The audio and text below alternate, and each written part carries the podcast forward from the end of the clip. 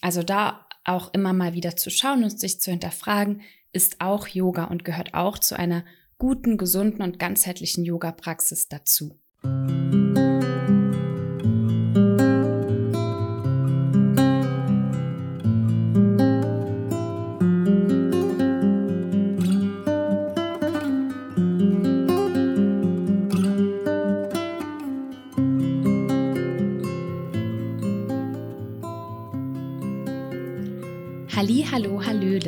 Herzlich willkommen im Podcast von Movimientus Authenticus, der bald übrigens einen neuen Namen bekommt.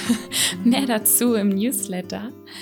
Ähm, genau. Wir, Movimientus Authenticus, sind eine gemeinnützige internationale Organisation, die sich für Female Empowerment einsetzt und das vor allem in Lateinamerika und in Deutschland. Und unsere Methoden sind sehr kreativ und körperlich. Genau, also wir arbeiten ganz viel mit Tanz zum Beispiel, aber auch mit Yoga und der Philosophie des Yogas, mit Kunst und mit anderen kreativen Methoden, um Empowerment-Prozesse auch über körperliche Wege stattfinden zu lassen. Und sie dadurch auch eben etwas ganzheitlicher ihre Wirkung entfalten können. Und ja, mein Name ist Jenny. Ich bin die Gründerin des Vereins und hier eben auch Podcast-Host. Vielleicht hast du vor zwei Wochen äh, die letzte Folge gehört, in der wir ehrenamtlichen, aktiven Mitglieder vom Verein uns vorstellen. Das ist eine super coole Folge. Also kann ich nur empfehlen. Die hat ganz viel positives Feedback bekommen. Auch nochmal ein Danke von mir hier an dieser Stelle für die lieben Nachrichten, die mich und uns erreicht haben bezüglich der Folge. Die Biene hat sich mega gefreut. Ich habe mich mega gefreut und die anderen Vereinsmitglieder natürlich auch.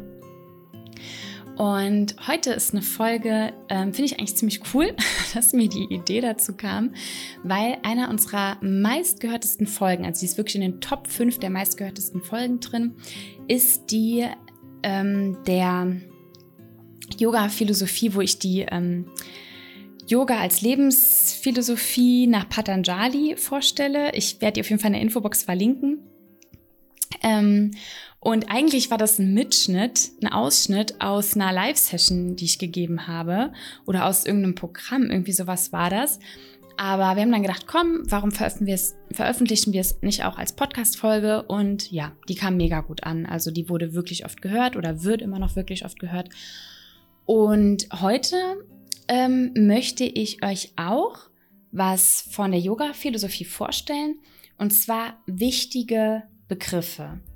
Also Dinge, die man vielleicht immer mal wieder hört, wie jetzt zum Beispiel Namaste, aber gar nicht so richtig weiß, was bedeutet das eigentlich? Was äh, hat das in meiner Yoga-Praxis zu suchen sozusagen? Äh, das möchte ich heute, darauf möchte ich eingehen, das ein bisschen erklären. Also die Sanskrit-Begriffe euch vorstellen. Ich hoffe, ihr habt da Lust drauf. Und ähm, ja, und wegen dem Newsletter, was ich eben noch angesprochen habe, wir haben ja jetzt seit einigen Monaten einen coolen Vereins-Newsletter. Wer den gerne lesen möchte, mit ein paar Infos, mit jedes Mal gibt es einen schönen Impuls von einem anderen Mitglied, aber auch irgendwie Veranstaltungen von uns und ähm, so ein paar Gedanken, die wir halt im Podcast, äh, im Verein haben. Jetzt zum Beispiel auch mit dem Podcastnamen, weil wir den halt ändern möchten, lassen wir dann auch die LeserInnen des Newsletters mit abstimmen. Genau, also wenn du dich da eintragen willst, der ist natürlich völlig kostenlos, kannst du das machen und da erhältst du einmal im Monat eine E-Mail von unserem Verein. Ansonsten viel Spaß jetzt beim Zuhören. Fangen wir mit dem ersten Wort an. Was da ist? Asana. Asana bedeutet Haltung, Position oder Sitz. Also Asana sind die Körperhaltungen, die wir im Yoga einnehmen. Mit unserem, genau, also praktisch die sich auf die physische Ebene beziehen. Dabei geht die Wirkung aber auf unsere Psyche, unseren Körper und auch unsere Emotionen. Das heißt, jede Asana, jede Körperhaltung bewirkt also etwas auf psychischer, physischer und emotionaler Ebene. Und durch wiederholtes Üben von genau dieser Asana oder einer Abfolge von äh, mehreren Asanas verändert sich dann eben auch etwas auf genau diesen Ebenen. Im Yoga Sutra von Patanjali heißt es außerdem zu den Asanas, dass eine ideale Haltung stabil und zugleich leicht sein soll. Das heißt, wir sollen uns fest darin fühlen und sicher, aber gleichzeitig soll die Anstrengung nicht zu hoch sein. Deswegen sind ja auch die sogenannten Hilfsmittel wie zum Beispiel Blöcke oder Gurte sehr wichtig meiner Meinung nach, weil dies uns eben ermöglichen, eine Haltung so anzupassen, dass wir darin fest sein können, einen stabilen Stand darin haben können und es nicht zu anstrengend ist. Und das kann sich ja auch von Tag zu Tag ändern. An einem Tag tut es mir gut, den Block neben mich zu stellen und mich daran zu stützen. Am anderen Tag finde ich den überflüssig.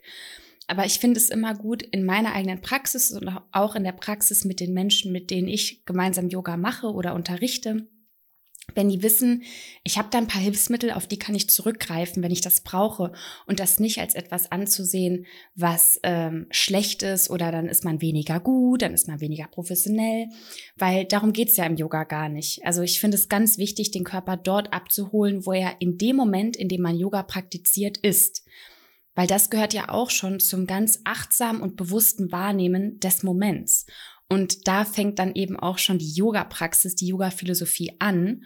Und deswegen ist es so wichtig, auch diesen Gedanken mitzunehmen und einfach zu gucken, alles klar, ich brauche gerade einen Gurt. Gut, dann mache ich das Ganze mit dem Gurt, ohne das negativ zu bewerten. Also die meisten Menschen, wenn die von Yoga sprechen, dann äh, ja meinen sie beziehen sich eben auf die Asanas und auf Abfolgen von Asanas. Und dabei ist zum Beispiel auch schon der einfache Sitz, ähm, zum Beispiel der Schneidersitz, der Meditationssitz ähm, oder ähnliches, auch eine Asana. Und alle Asanas haben einen Namen, einen Sanskritnamen, genauso auch meistens eben dann eine Übersetzung im Englischen, im Deutschen und so weiter. Und es gibt unzählige Asanas, also wirklich richtig, richtig viele. Ähm, genau, also lerne ständig neue dazu und ich glaube, da gibt es gar kein Limit. Klar, es gibt ähm, ein paar Hauptasanas, aber es entstehen ständig neue. Und man kann ja selbst auch immer wieder neue ähm, für sich selbst auch entstehen lassen. Der nächste Begriff, den ich euch erklären möchte, ist Prana.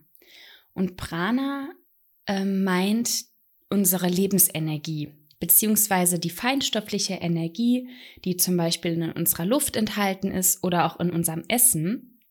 Und wenn wir diese zu uns nehmen, wenn wir Prana aufnehmen, dann erhalten wir mehr Lebensenergie. Deswegen ist es zum Beispiel wichtig, sich immer wieder auch zu dehnen und zu stretchen, weil das eben auch auf energetischer Ebene uns sehr viel hilft, dieses Prana besser aufnehmen zu können vom Körper, auch an Stellen, die sonst vielleicht eher verschlossen sind, wie zum Beispiel unsere Achselhöhle. Wenn wir die Arme also einfach mal ausstrecken über unseren Kopf, dass da auch Prana aufgenommen werden kann oder auch in unseren Leisten, dass wir die eben auch öfter mal Hüftöffnung und so machen, sodass Prana auch dort eindringen kann. Oder aber auch aufs Essen bezogen. Je naturbelassener unser Essen ist, desto mehr Prana enthält es. Das gleiche gilt auch für die Luft. Je klarer und naturbelassener die Luft ist, also zum Beispiel eine frische Bergluft oder im Wald, desto prana-reicher ist sie. Prana bedeutet also Lebensfreude, Lebenskraft und damit auch Atem. Man kann Prana also auch als Atem übersetzen, weil Atem eben für unsere Lebenskraft zuständig ist. Und da kommen wir auch direkt zum nächsten Begriff, nämlich Pranayama. Auch diesen Begriff habt ihr, wenn ihr die Podcast-Folge zu dem Yoga Sutras nach Patanjali gehört habt, dann äh, habt ihr den Begriff auch schon gehört. Ähm, in Pranayama steckt eben auch Prana drin und Pranayama bedeutet ähm, übersetzt so viel wie die Kunst, den Atem zu leiten. Pranayama bezieht sich auf Atemübungen, Atemtechniken. Wenn wir unseren Atem bewusst beobachten und bestimmte Übungen damit machen, dann können wir lernen, unseren Körper und Geist zu einer Einheit werden zu lassen. Also dann können wir bemerken, wie Körper und Geist zu einem werden und wie auch das Zusammenspiel funktioniert und wie wir uns beispielsweise über dem Atmen auch beruhigen können oder aktivieren, je nachdem, was wir gerade brauchen, weil das natürlich auch ganz viel mit unserem Nervensystem zusammenhängt und zu tun hat. Und ähm, der Atem einen großen Einfluss auf unseren Energiehaushalt hat und dadurch auch auf unseren Geisteszustand, also wie es uns gerade geht. Wir können das ja auch andersrum beobachten. Wenn wir zum Beispiel nervös sind, haben wir öfters einen schnelleren Atem, einen flacheren Atem. Wenn wir entspannt sind, zum Beispiel schlafen, dann ist der Atem natürlicherweise etwas tiefer und langsamer. Und das können wir eben auch andersrum nutzen, indem wir den Atem zum Beispiel verlangsamen, vertiefen. So können wir schneller in Entspannungszustände eintauchen. Auch das, genauso wie die Asanas, wie die körperlichen Haltungen, können wir üben und von Zeit zu Zeit mit einer regelmäßigen Praxis können wir immer mehr Feinheit in der Atemlenkung beobachten.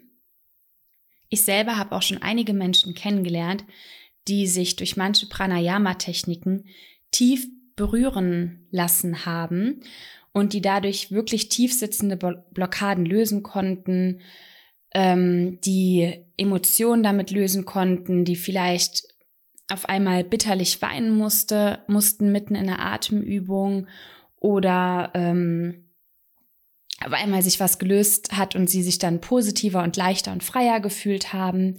Gerade auch wenn es in Verbundenheit geht mit den Asanas, vielleicht vor der körperlichen Praxis dann nochmal eine Atempraxis ähm, voranschiebt, dann merkt man dieses Wechselspiel auch sehr gut, weil das eben auch eine gute Vorbereitung ist. Genau. Also der Atem wird ja auch gerne als Tool für die Meditation genutzt, weil es eben so präsent ist. Also mit dem Atem können wir sehr schnell und einfach ins Hier und Jetzt kommen. Zumindest funktioniert das für die meisten Menschen. Ich äh, bin ja kein Fan davon zu sagen, dass irgendein Tool für alle Menschen gleichwegs funktioniert, weil das nicht der Fall ist. Aber es gibt schon viele Menschen, die wirklich gut und gerne mit dem Atem arbeiten können, um sich besser zu fokussieren, beziehungsweise einen Meditationsgegenstand zu haben, an dem sie sich dann festhalten können. Genau, also deswegen ja, wird Pranayama auch als Partner der Meditation bezeichnet und viele Meditationen ähm, werden eben mit der Aufmerksamkeit auf unseren Atemfluss ausgeführt. Genau. Das heißt also, Prana, wie gesagt, heißt Lebensenergie und Ayama kontrollieren, erweitern und deswegen Pranayama, praktisch das, die Kon ähm, das Kontrollieren der Lebensenergie und damit gemeint sind eben Atemtechniken. Der nächste Begriff, ein sehr schöner Begriff, ist Namaste. Vielleicht habt ihr schon mal eure Lehrerin, euren Lehrer Namaste am Ende einer Stunde sagen gehört, denn häufig wird das Wort Namaste als gemeinsamer Abschluss der Übungszeit, der gemeinsamen Übungszeit genutzt, wenn dann der Lehrer, die Lehrerin ähm, sich vor den Schülern und Schülerinnen nochmal verbeugt und bedankt und das eben als Zeichen, als respektvoller Abschluss für die Stunde, die man gemeinsam verbracht hat. Namaste ähm, bedeutet so viel wie ähm, eine ganz, ganz enge Freundin von mir hat es immer übersetzt oder übersetzt es mit ähm, das Göttliche in mir sieht das Göttliche in dir. Oder man kann auch sagen, das Licht in mir sieht das Licht in dir. Und es ist eben eine, ein Ausdruck von Respekt und von ähm, von, von Verehrung der anderen Person, für einen anderen Menschen und dass man eben das Göttliche, das Pure, das Reine in diesem Menschen sieht und sehen möchte. In Indien und auch in anderen asiatischen Ländern gilt es auch als Grußformel. Und meistens wird Namaste auch eben mit dem ähm, mit den zusammengefalteten Händen, also in Gebetshaltung vor dem, vor dem Herzen oder vor der Stirn praktiziert, eben mit einer Verbeugung. Wortwörtlich übersetzt, Namas bedeutet Verehrung und ähm, oder Verehrung, Verbeugung so und Te dir. Genau, Namaste. Und ähm, ich möchte da noch ein Zitat vorlesen, was ganz gut passt von Mahatma Gandhi. Ich verbeuge mich vor dem Ort in dir, an dem der ganze Kosmos wohnt. Ich verbeuge mich vor dem Ort der Liebe, des Lichtes, des Friedens, der Wahrheit und der Weisheit in dir. Ich verbeuge mich vor dem Ort, wo, wenn du an diesem Ort bist und ich an diesem Ort in mir bin, es nur das eine von uns gibt. Das Schöne finde ich auch, ähm, und das ist auch was, was meine Freundin, von der ich eben gesprochen habe, auch öfters sagt, dass wir mit unserem Puren und unserem Göttlichen eben das Pure und Göttliche in der anderen Person sehen können. Aber genauso lässt sich der Spieß auch umdrehen und wir können auch mit unserem Schlechten das Schlechte in anderen sehen. Das heißt, welchen Anteil von uns lassen wir gerade ähm, die Show spielen sozusagen? Welchem Anteil von uns geben wir mehr Raum und mehr Energie? Ist es auch gerade das Pure und die Liebe, die aus mir rausspricht und die die Liebe in dem anderen Menschen sieht? Oder ist es eher die Eifersucht oder Angst? Also da auch immer mal wieder zu schauen und sich zu hinterfragen, ist auch Yoga und gehört auch zu einer guten, gesunden und ganzheitlichen Yoga-Praxis dazu. Der nächste Begriff, das Mantra Om. OM geschrieben, aber auch öfter A-U-M ausgesprochen, also Aum. Vielleicht hast du es auch schon mal gehört. Manchmal eben Om, manchmal Aum ausgesprochen. Und das, ich habe immer wieder gelesen, dass das als ähm, wie praktisch das Geräusch des Urknalls gilt. Also dass das ein sehr kraftvolles, sehr, sehr altes, sehr ursprüngliches Mantra ist. Und es repräsentiert die Einheit aller Schöpfungen. Also Himmel, Erde, Unterwelt, aber auch die drei hinduistischen Hauptgötter, Brahma, Vishnu und Shiva, zu denen ich aber eher in der nächsten Folge beim nächsten Teil des äh, Yoga-Begrifflichkeiten einmal eins komme. Aber generell für, für viele Dreieckszusammenhänge, sag ich mal, Vergangenheit, Gegenwart, Zukunft. Und eigentlich ähm, soll die Silbe Om alles Mögliche erfassen. Also sie stellt auch das gesamte Universum dar und gilt wirklich als sehr umfassendes, sehr erhabenes Symbol hat eine ganz wichtige Bedeutung. Deswegen kommt sie auch in ganz vielen Liedern, Klängen und anderen Mantra, Mantren drin vor. Also Om ist wirklich so, so ein Hauptding, sag ich mal. Und außerdem, wenn man Om singt, wenn man das chantet, dann merkt man oft im eigenen Körper schon die Schwingung des Mantras, weil es wirklich eine sehr schöne Schwingung mitbringt. Egal, ob man das jetzt OM singt oder halt AUM, also OM oder AUM. Diese Schwingung ist sehr stark und sehr gut spürbar.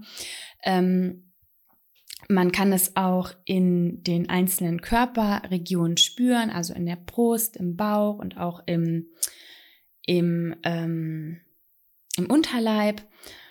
Und ähm, wenn man es in der Form von AUM ausspricht, dann steht das A für kreieren, das U für das Erhalten und das M für das Auflösen. Also es ist oft so diese Dreierform und auch, dass alles zusammenhängt. Also das Kreieren, Erhalten und Auflösen, genauso wie ich eben auch gesagt habe, Himmel, Erde, Unterwelt, alles zusammengehört und nichts davon besser oder schlechter ist, sondern dass man einfach zeigen möchte, dass ähm, alles davon auch eine Berechtigung hat und wichtig ist.